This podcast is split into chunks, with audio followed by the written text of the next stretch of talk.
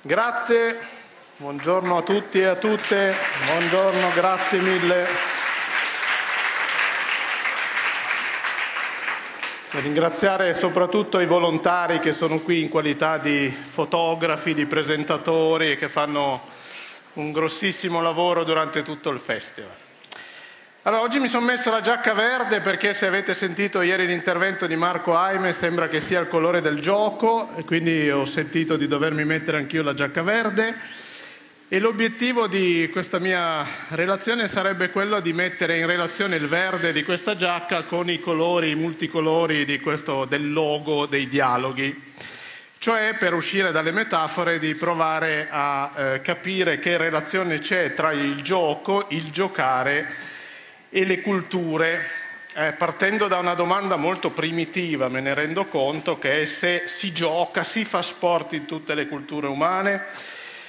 E lo farò a partire da alcuni esempi tratti dall'area su cui lavoro, che è eh, l'Oceania, quindi comincerò con un po' di etnografia, come diciamo noi, cioè di esempi tratti da varie società per poi provare a fare un piccolo salto, se ci riesco, cioè capire se da questi esempi, da questo viaggio, possiamo ricavare qualcosa in più, capirne qualcosa in più sul ruolo che ha il gioco e il giocare, soprattutto perché vorrei declinare soprattutto il verbo nelle società, nelle società umane. Quindi capire se è un'attività ovunque un po' accessoria, propria soprattutto dell'infanzia, come è stato detto, osservato più volte negli interventi di questo eh, festival, confinata nel cosiddetto tempo libero liberato dal lavoro o e da impegni più seri o se invece è un'attività un po' più ampia.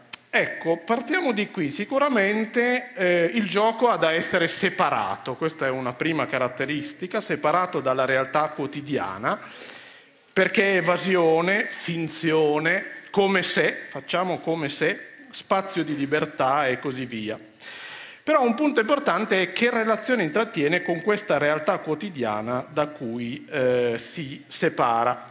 Allora, la peculiarità dello sguardo degli antropologi rispetto ad altri studiosi è quello di provare a declinare questa, questa domanda guardando cosa avviene in altre eh, culture.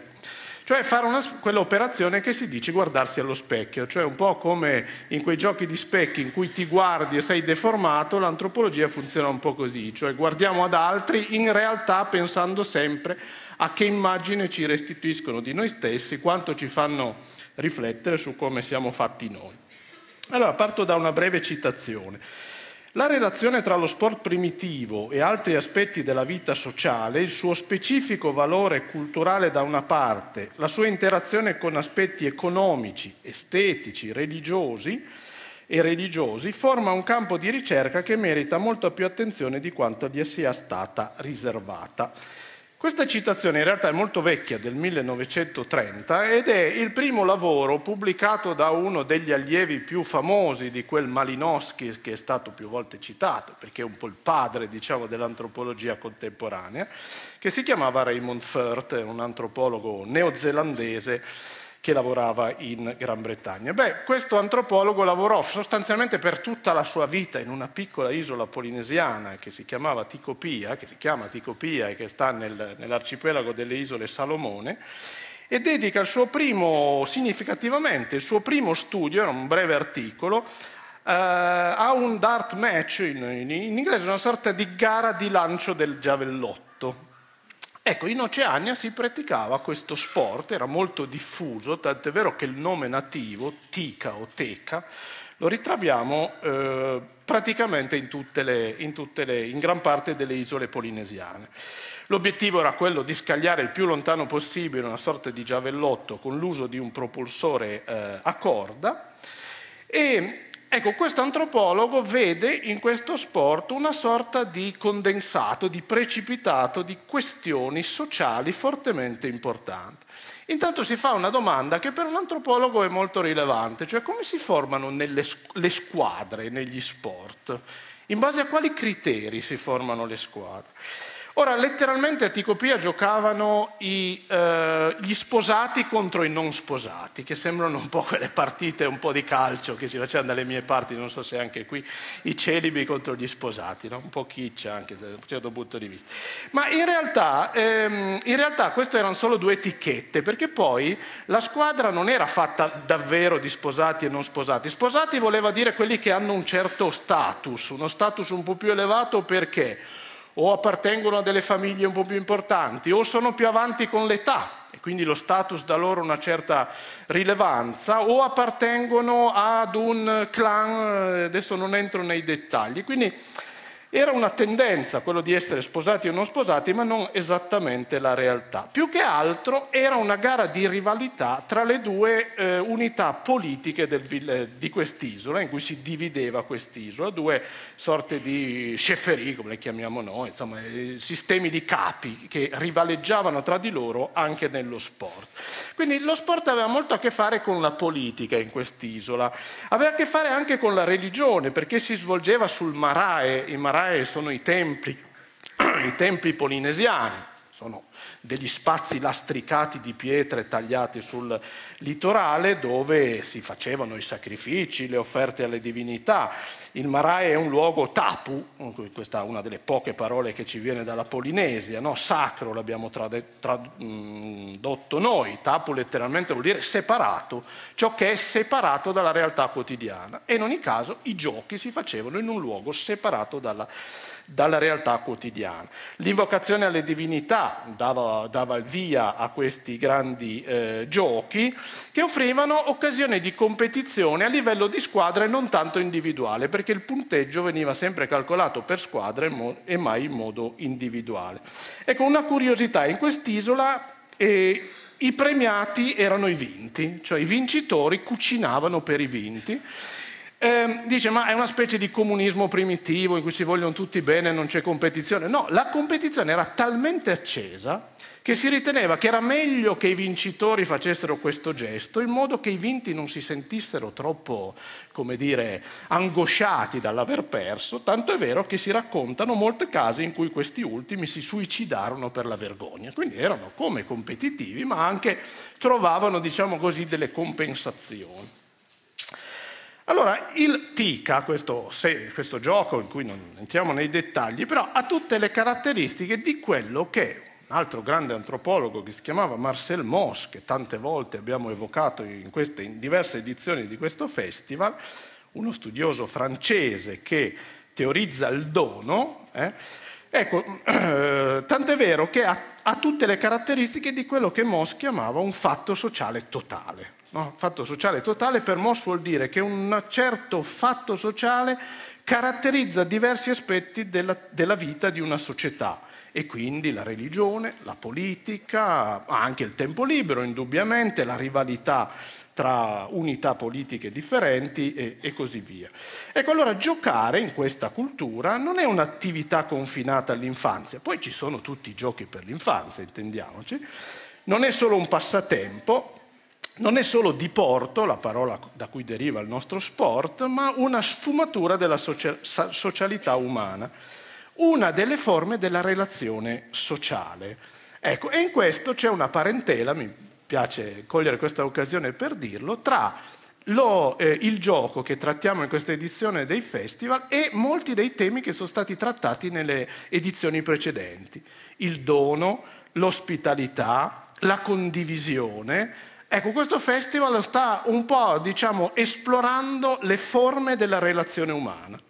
Non contenti e anzi eh, convinti di combattere l'idea che le relazioni umane si possano ridurre alla relazione economica, come ci viene detto continuamente nel nostro mondo, suggerito nel nostro mondo, stiamo esplorando le forme della relazione sociale e il gioco è una delle universali, diciamo pure, forme di questa relazione.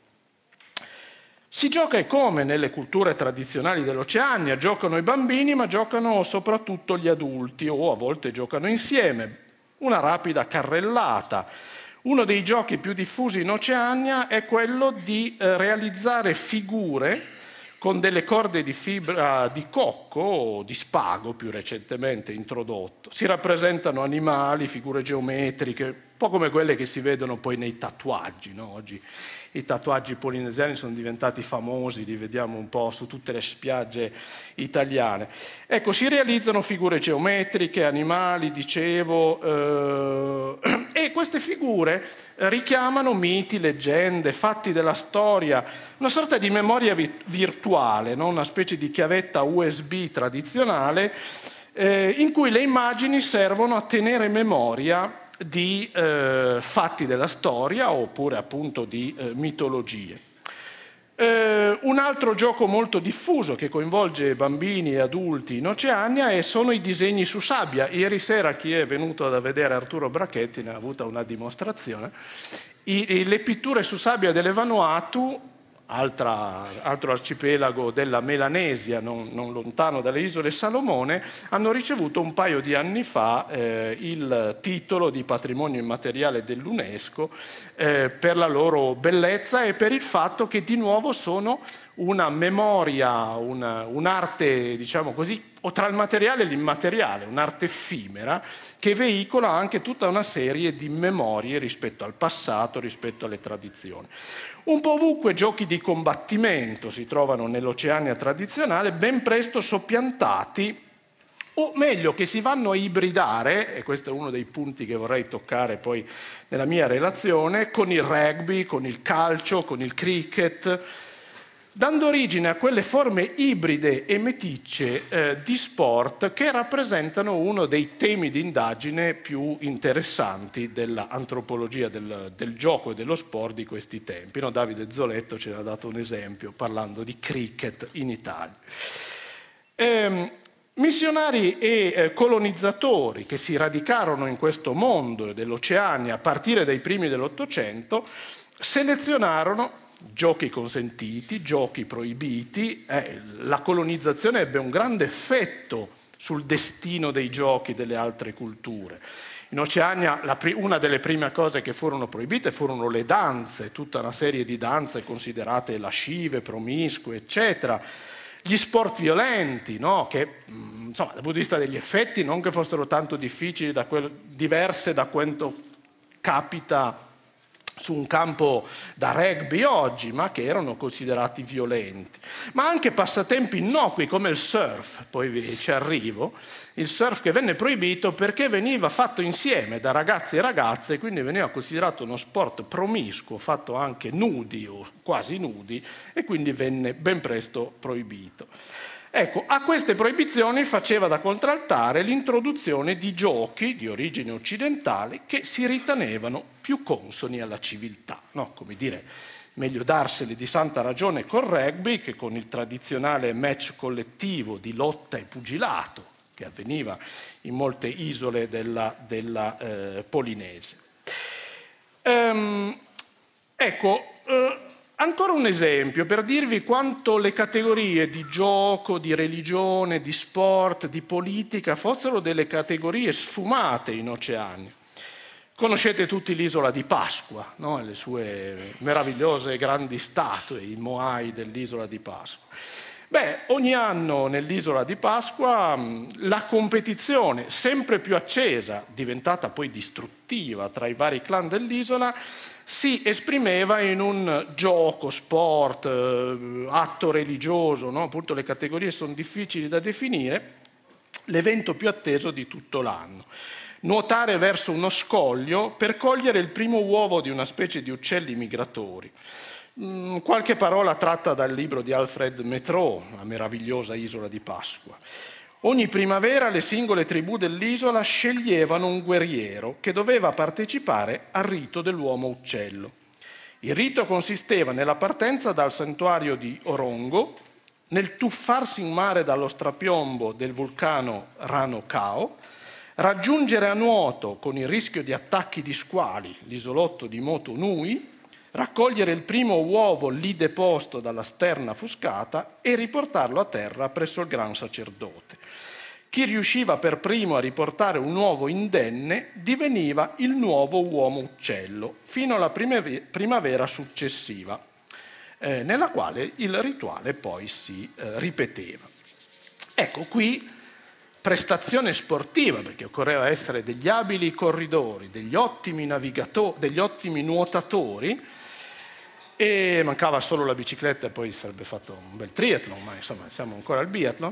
Ecco, eh, sì, queste prestazioni sportive si intrecciano con la religione e con la politica, eh, ambiti qui quanto mai sovrapposti eh, e eh, confusi. Giocare mantiene anche qui questo carattere di finzione, di come se, di separazione dal quotidiano, ma si intreccia, si sovrappone, si confonde con, altre, con altre attività della finzione, come l'arte, la religione, per certi versi la politica. Ecco, il giocare con la passione, il divertimento e soprattutto il coinvolgimento sociale l'empatia sociale, la condivisione di cui è capace, alimenta la realtà. Giocare, dice uno studioso francese di Gregory Bateson, che si chiama Albert Piet, giocare, ed è un'espressione che mi piace moltissimo, giocare è una faglia di realtà. Giocare è come aprire una crepa nella realtà quotidiana, una faglia che però al pari delle faglie prodotte dalle attività vulcaniche e tettoniche, alimentano e fecondano la realtà, come il teatro, per certi versi il rito, eh, il giocare fornisce uno specchio di riflessione in cui guardarsi in un altro modo, un vedere scorrere la socialità, un metterla alla prova, situandola in un altrove, pure provvisorio ed effimero come un campo da gioco, una manifestazione sportivo-religiosa come quella che abbiamo appena citato. No? D'altra parte le nostre amicizie, molti legami duraturi, quindi seri, che diventano poi quotidiani, reali, concreti, eh, non si costruiscono forse con il gioco, con il iocus, no? il termine originario latino, il motto di spirito, la battuta che crea legame e complicità. È qui l'origine del termine. Torniamo ancora un attimo eh, in Oceania. Al centro dell'Oceania, eh, in quella che oggi è la Polinesia francese, c'è un'isola che si chiama Raiatea, dove sorge il più celebre e il più sacro dei templi polinesiani. Si chiama Tapu Tapu Atea. Tapu Tapu, la ripetizione, vuol dire due volte sacro, due volte separato, due volte importante. Eh? Ehm, su questo Marae annualmente avvenivano dei giochi, dei giochi che sono in tanti eh, aspetti comparabili ai giochi dell'antichità di cui ci ha parlato Eva Cantarella eh, in questi giorni. E io ho un'amica polinesiana, si chiama Raina, che figlia di una donna di Raiatea e di un, di un, uomo cinese, è una demi, come si dice oggi da quelle parti, cioè è nata da un matrimonio misto, e che 30 anni fa giocava a pallone su Tapu Tapu Atea con i suoi amici maschi e che si ricorda bene che in un angolo di Tapu Tapu Atea c'era un pollaio. Eh? Ecco, tra i primi compiti che si diedero i missionari arrivati all'inizio dell'Ottocento a Tahiti e in Polinesia francese, vi era la distruzione simbolica dei templi ridotti spesso a pollai e porcili. Le pietre spesso venivano levigate per costruire nuove chiese. Ora, da 20 anni a questa parte invece Tapu Tapu è stato recuperato dagli archeologi e dai nativi, diciamo così, che oggi parlano il linguaggio dei luoghi sacri di un tempo, cioè il linguaggio della patrimonializzazione, per cui anche in questo caso c'è tutto un dossier di classificazione di Tapu Tapu Atea come sito UNESCO. Ecco, che cos'era Tapu Tapu Tea all'origine? Era un luogo sacro per questa ragione, perché è il luogo da cui si diceva, tutte le mitologie oceaniane dicevano, che fosse partita l'ultima grande migrazione, l'ultima grande esplorazione del Pacifico, quella che aveva dato vita un migliaio di anni fa, 1500 anni fa, quindi non un periodo eh, così così remoto, alla colonizzazione, all'esplorazione delle ultime terre abitate del Pacifico da parte di questa straordinaria popolazione di navigatori, cioè la Nuova Zelanda a sud e le Hawaii a nord. Ecco, in effetti Raiatea è identificata nelle leggende come Kaiki, la mitica Kaiki da cui viene il termine Tahiti in realtà, che è il luogo di partenza dell'ultima grande migrazione. E allora a Tapu Tapu Atea annualmente si radunavano le grandi piroghe che arrivavano da tutta la Polinesia, grandi piroghe a doppio bilanciere, eh, a ricordare il luogo originario, il luogo della partenza. E per qualche giorno Tapu Tapu Atea diventava il luogo dei giochi. Eh? Eh, un luogo interculturale, un luogo di incontri, di intrecci, di memoria storica, che ospitava cerimonie religiose, si dice sacrifici, ma anche giochi come quelli che oggi sono stati rivitalizzati da 5-6 anni a questa parte, non molto di più. Eh, siamo in un mondo in cui antiche tradizioni vengono reinventate di questi tempi, finita diciamo, la grande ondata della colonizzazione e del colonialismo. In un festival a Tahiti che si chiama Leiva e che si tiene adesso annualmente, dove ci sono canti e danze che facevano parte di queste competizioni che si giocavano a Tapu Tapu Atea, il lancio del giavellotto, ne abbiamo parlato prima, il sollevamento delle pietre, ecco, forse molti sanno che anche in Oceania si facevano gare di sollevamento pesi, la competizione nella laguna tra le eh, piroghe. Ecco, i giochi, ed è un po' uno snodo qui eh, che vorrei fare a partire da questo piccolo esempio oceaniano, i giochi non dagli antropologi sono stati visti inizialmente nella loro dimensione, diciamo così, identitaria. Viaggio nelle varie culture e raccolgo l'insieme dei giochi. No? C'è chi gioca a palla, c'è chi gioca a carte, c'è chi gioca l'inventario dei giochi. Ma in realtà più di recente l'antropologia dei giochi si dedica soprattutto alla, eh, cioè si colloca in una prospettiva interculturale, cioè guarda i giochi come oggetti di scambio, prestito, trasformazione, ai giochi come, anche come spazi di meticciato dove le persone si incontrano, si misurano, eh, ci arriverò verso la fine a questo, a questo tema.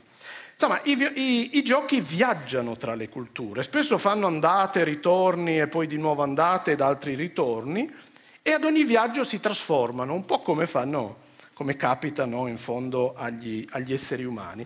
E da questo punto di vista sono interessanti i giochi perché contengono, visti in questa dimensione interculturale, degli aspetti che ci fanno riflettere sull'incontro tra le culture, eh? sui loro possibili esiti e anche su po- possibili politiche dell'incontro interculturale.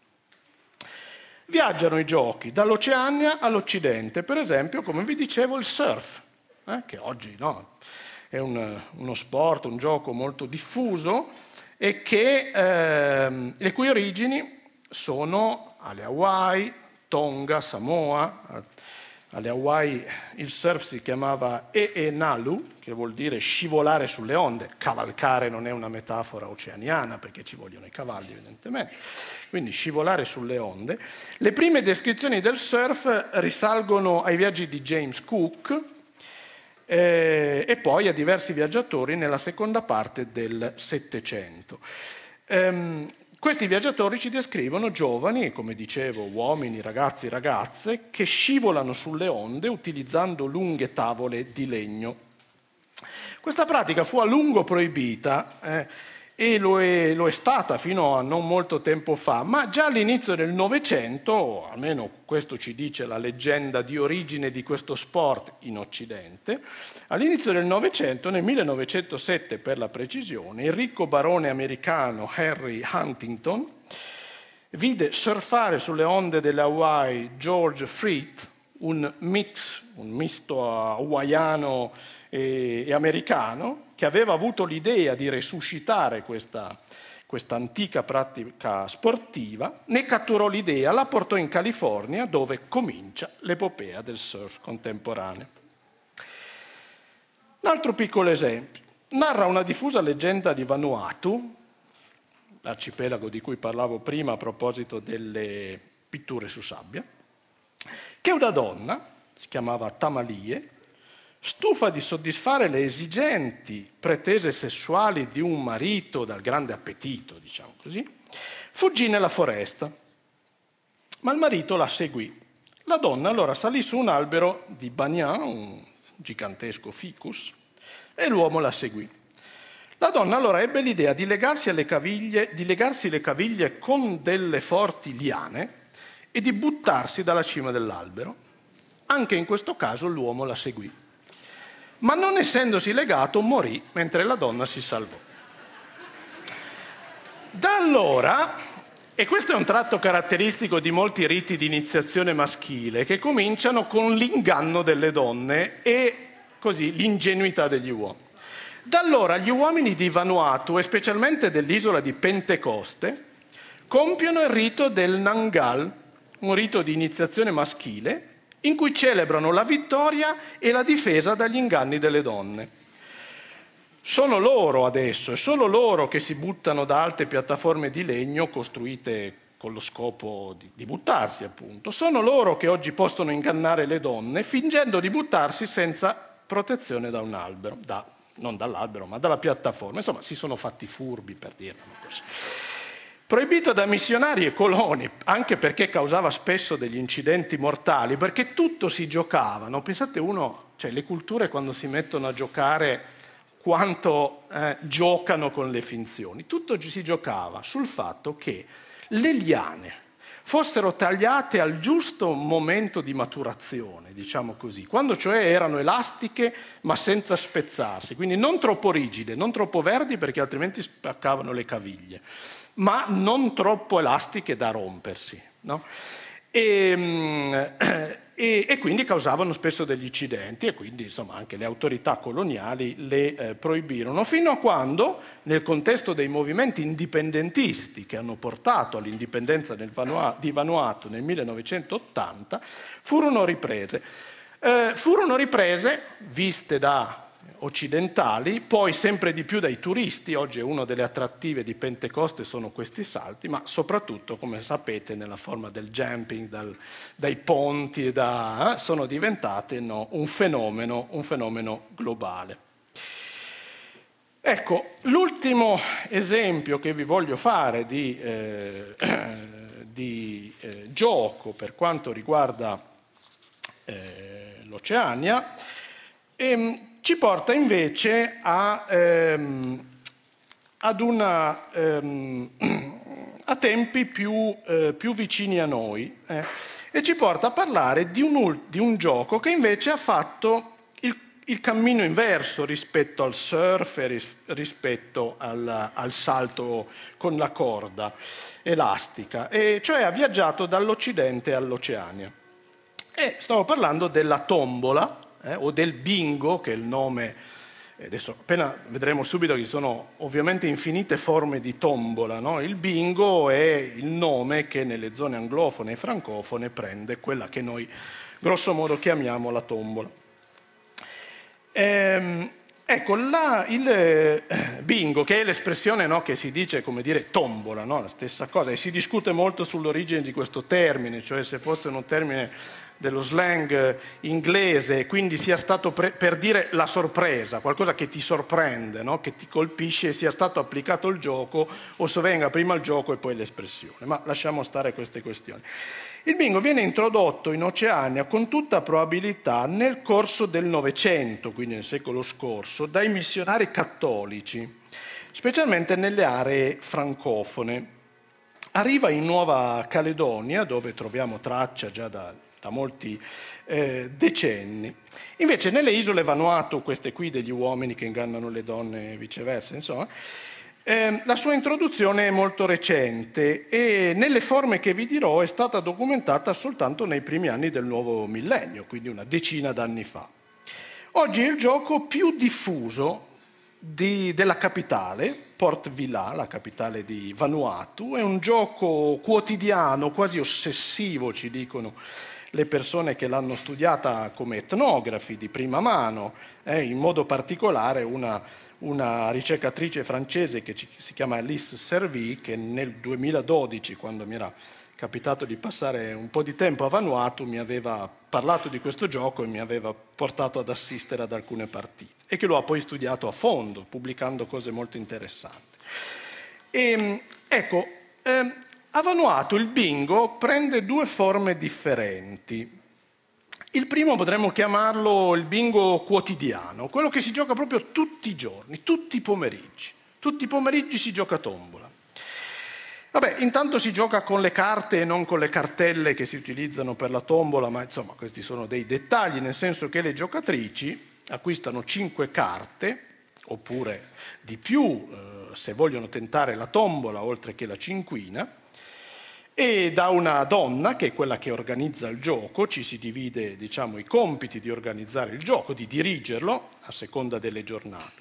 Le somme giocate sono per noi del tutto irrilevanti eh, il Vatu, la, la, moneta di Vanuatu, non ha un grande valore, ehm, l'equivalente di qualche centesimo fino al massimo a 50 centesimi di euro, insomma. Chi gioca a questo gioco? Giocano le donne, solo le donne. Giocano le donne che fanno parte di un, neanche di un quartiere, ma del vicinato. Giocano donne che hanno per lo più qualche rapporto di parentela tra di loro. Tutto avviene al femminile, tutto è quotidiano, persino la domenica, mm, dove non si dovrebbe giocare a bingo. È un gioco molto criticato dagli uomini, che dicono che le donne perdono tempo, che trascurano le famiglie, i mariti, i figli, spendono dei soldi malamente. Ecco, Tom, eh, il bingo a Vanuatu in questa forma è diventato uno spazio di agency femminile, come usano dire gli antropologi, no? questo termine agency che vuol dire capacità di azione, rivendicazione di autonomia in un qualche campo. Si vincono oggetti per l'igiene quotidiana, cibo, piccoli oggetti domestici, a volte denaro, ma sono somme appunto molto basse. Ecco, il bingo quotidiano a Vanuatu è diventato uno spazio di socialità o di sociabilità, come diciamo con un termine un po' più complicato, che vuol dire qualcosa in più di socialità, cioè vuol dire di costruzione, di tessitura di rapporti sociali.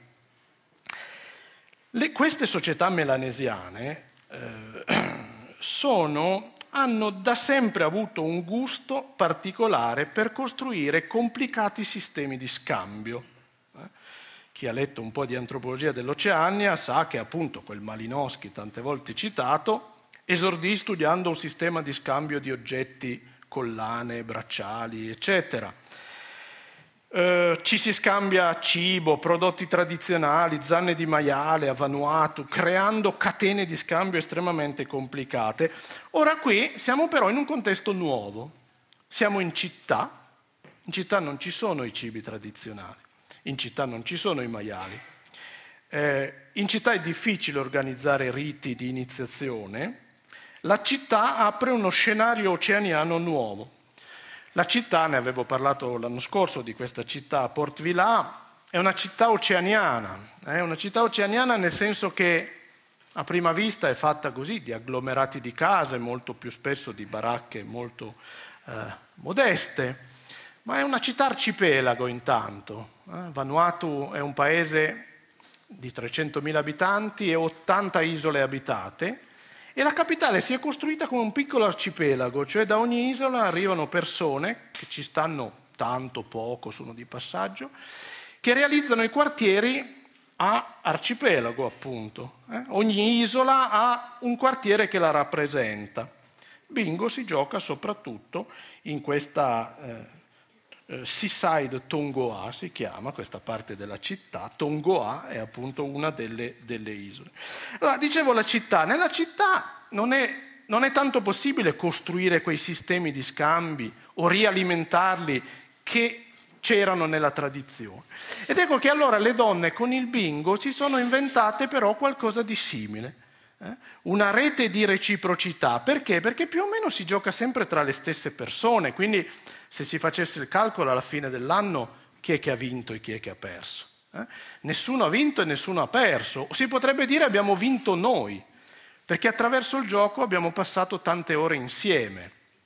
Eh, attraverso il gioco abbiamo alimentato dei piccoli differenziali di ricchezza che a noi possono sembrare poco significativi, ma a volte ti consentono di comprare un piatto un po' più buono, una saponetta in più, eh? in questa, in questa eh, che, che, in altre parti di mondo si chiamerebbe una baraccopoli, insomma, possono essere delle cose importanti. Eh?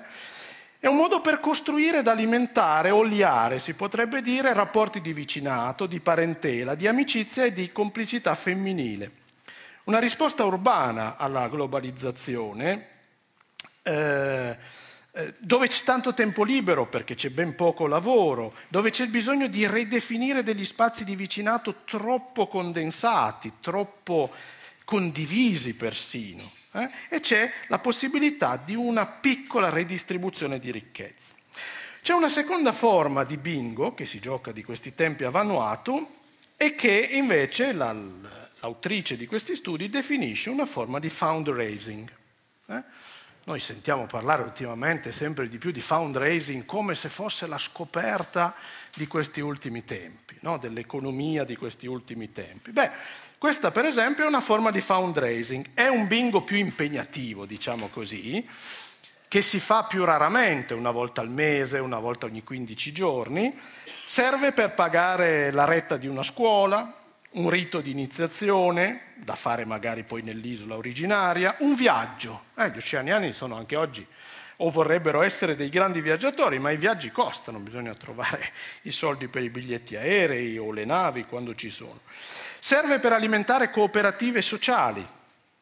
In questo caso le carte, poi, con cui poi si fa o to- eh, cinquina, quindi bingo o, o tombola, eccetera, eh, si acquistano a un prezzo un po' più caro e vengono organizzati una, seguendo altre dinamiche, un po' più ampie di quelle del vicinato e della parentela. È il quartiere, diciamo così, che organizza il bingo in questo caso. A volte si alleano quartieri diversi, quindi è un'alleanza di isole eh, che si mettono insieme e allora ci sono tre direttori del gioco, organizzatori del gioco, un modo per stringere alleanze ancora una volta. In questo caso, anche se rimangono un'attività prevalentemente femminile, si registra anche una, ehm, una certa partecipazione da parte degli uomini. Si dice a Port Vila che se uno entra nel bingo poi ci deve rimanere. E questa è una regola che questa società si è data. Cioè non è che puoi andare una volta e perché ti è andata bene hai fatto una grossa vincita, che poi vuol dire 50, 70, 100 euro, ti puoi sottrarre poi all'obbligo di giocare. Ecco, la cosa interessante è che qui l'obbligo di donare, che gli antropologi hanno studiato da queste parti come uno dei tratti costitutivi della società di Vanuatu, viene riattualizzato attraverso l'obbligo del giocare. Devi stare in gioco, devi metterci, metterti in gioco, come diceva Rovatti nella prima introduzione, nella prima relazione di questo festival. Ti devi mettere in gioco, cioè devi essere parte piena di quella socialità. Giocare non serve so- solo a vincere, certo che il tuo obiettivo è vincere, quasi sempre giocare si gioca per vincere, ma accettare la perdita vuol dire accettare il rischio di stare dentro la società e di non uscirne se per caso sei risultato vincitore. Poi c'è la terza forma di bingo, che data di un paio d'anni, non di più, quindi sarebbe anche interessante adesso andare a studiare come questo fenomeno sta crescendo, perché ci riguarda questa, ancora più da vicino. Perché? Perché il governo si è accorto di quanto attira il bingo, di quanto è attraente, di quanto le persone giocano tutti i giorni ed ecco che ha cominciato a istituire le sale bingo per la città. Eh? Più o meno è lo stesso bingo che si gioca, almeno dal vista della logica no? e dell'emozione del gioco, ma in questo caso cosa succede? Che ovviamente lo Stato che organizza, gestisce e anche monopolizza le sale, perché sempre di più si comincia a dire è vietato il bingo quotidiano, vi fa perdere tempo, non vi occupate dei vostri figli, eccetera. Quindi andate, se volete, a giocare nelle sale autorizzate da bingo e questo ovviamente no, porta a che cosa? A quegli aspetti, e già sono diffusi eh, pure essendo da pochi anni, da un paio d'anni aperte le sale, gli effetti che sono maggior solitudine, che sono perdita di somme eccessive, eccetera, eccetera.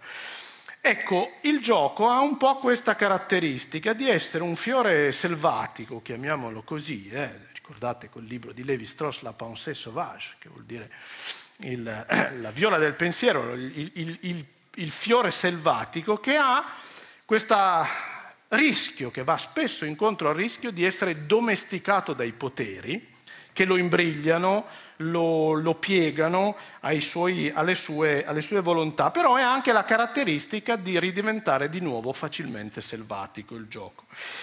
E, ehm, quella terza forma del gioco, ecco, che cos'è che annulla? No? Visto che ci interroghiamo su cos'è il gioco. Annulla non l'emozione, non eh, probabilmente la spinta a giocare, la volontà di vincere, annulla la dimensione di socialità e di sociabilità del gioco. Cioè nulla quella faglia di realtà del gioco, quella sua capacità di alimentare la realtà, oltre che essere bello in se stesso. Eh? Ecco, allora per andare anche verso una, eh, verso una, una conclusione, ehm, proviamo allora a tirare qualche eh, po' le somme di quello che ho eh, provato a dirvi dal punto di vista del, ehm, no, dell'etnografia del gioco in, in Oceania. Ehm, ecco, prima caratteristica del gioco, dunque, un po' la sua, è stato detto tante volte no, in, questa, in questo festival, però la sua inafferrabilità, cioè è difficile definire il confine del gioco, ce l'hanno detto i filosofi, ce l'hanno ribadito gli psicologi, cioè, e anche questi esempi oceaniani lo mostrano. Il gioco tradizionalmente intreccia aspetti religiosi, ludici, eh, politici, e, eccetera, eccetera. Eh? E questa è un po' la sua prima caratteristica, d'altra parte, no? come sappiamo, Wittgenstein, questo grande studioso, grande filosofo, non aveva fatto l'esempio paradigmatico della indeterminatezza dei concetti. No? Eh, i concetti che noi usiamo hanno dei confini. Cos'è rosso? si chiedeva Wittgenstein. Dove finisce il confine del rosso? E per provare a spiegare questo nuovo modo di intendere le idee che noi usiamo, usa proprio l'esempio dei giochi. Cosa sono i giochi? Cosa unisce un gioco di carte al gioco del calcio? Cosa unisce il ciclismo a tre bambini che si nascondono e giocano a chi si trova per primo. Ecco, non c'è qualcosa di sostanziale che li unisce, ci sono delle somiglianze di famiglia. Alcuni gruppi di giochi assomigliano ad alcuni altri e così via, come in una famiglia alcuni si assomigliano per il naso, altri per i capelli e così via. Ecco, inafferrabilità del gioco, difficile definire i giochi. Secondo punto, Giocare è un modo universale per costruire e inventare la natura umana. Eh? La natura umana non è qualcosa di già dato. La natura umana è legame, socialità, sociabilità. Eh?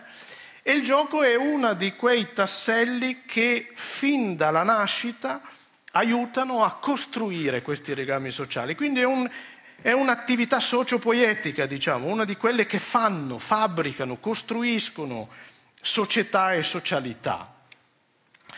C'è una eh, citazione di Roger Caillois, che è uno dei grandi studiosi del gioco, che a me piace sempre molto riprendere.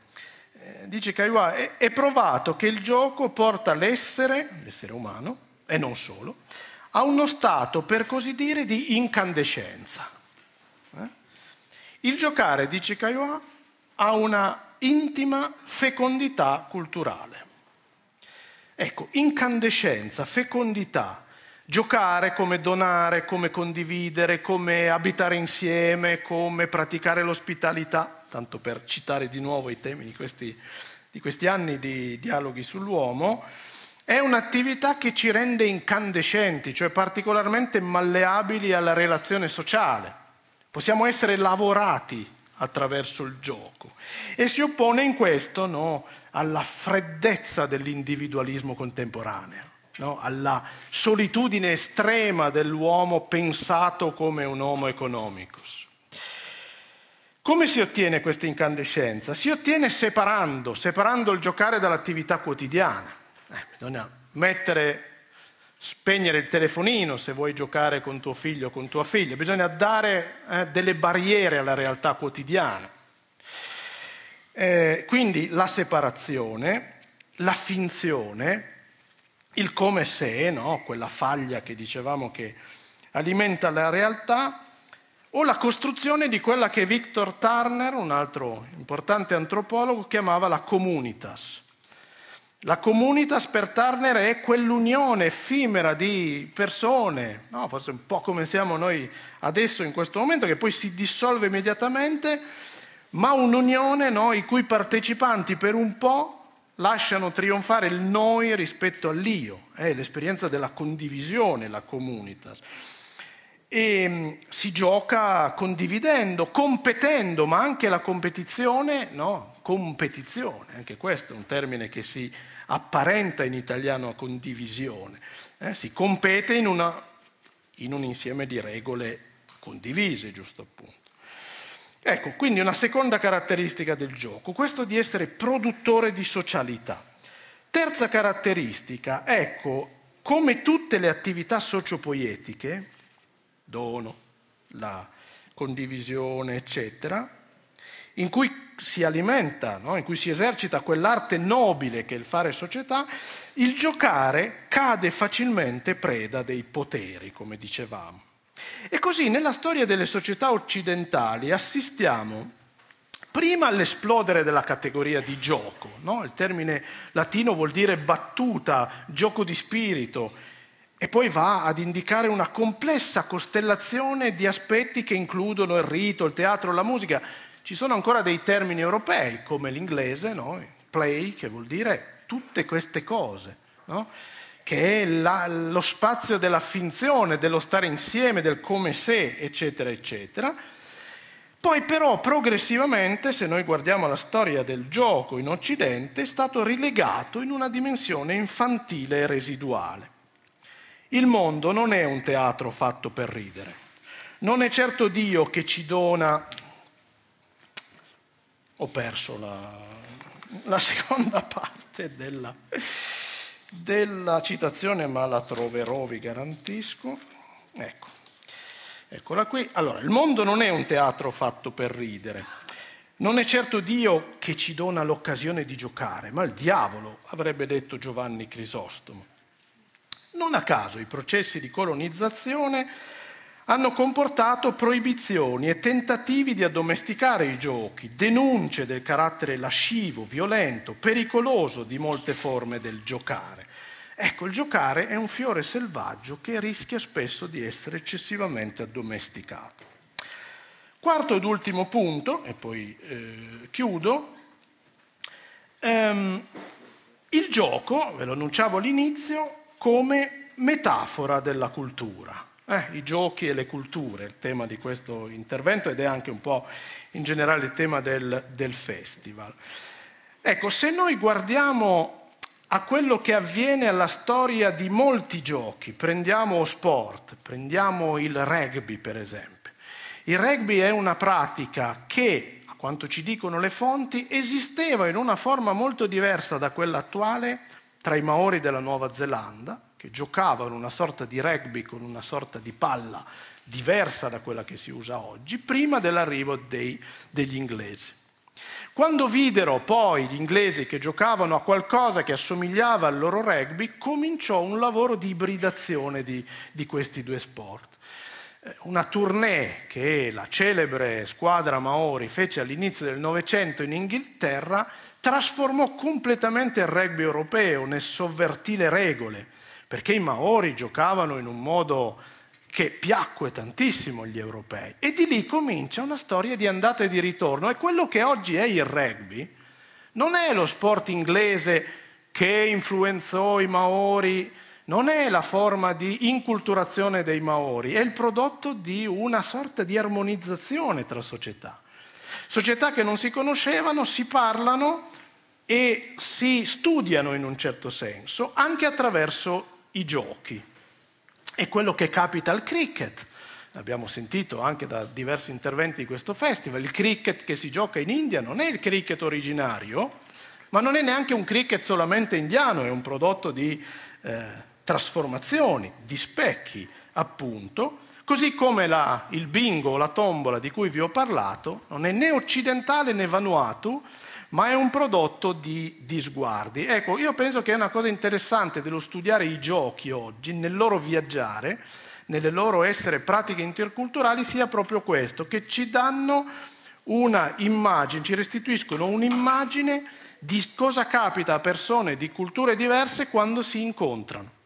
Se non intervengono poteri che suscitano paure, se non intervengono poteri che separano, le persone hanno bisogno di armonizzarsi, è quello che capita nei linguaggi. Noi quando sentiamo qualcuno parlare un'altra lingua non ci capiamo.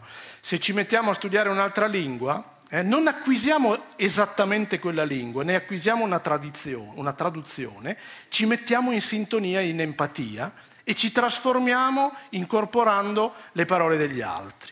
E questo capita anche agli sport e credo che questo sia anche così una spero, bella metafora della cultura che butto lì anche per 2017 Pistoia capitale della e delle culture.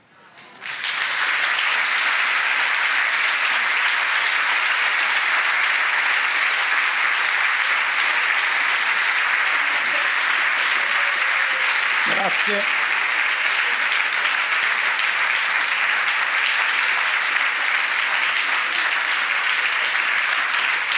Troppo buoni.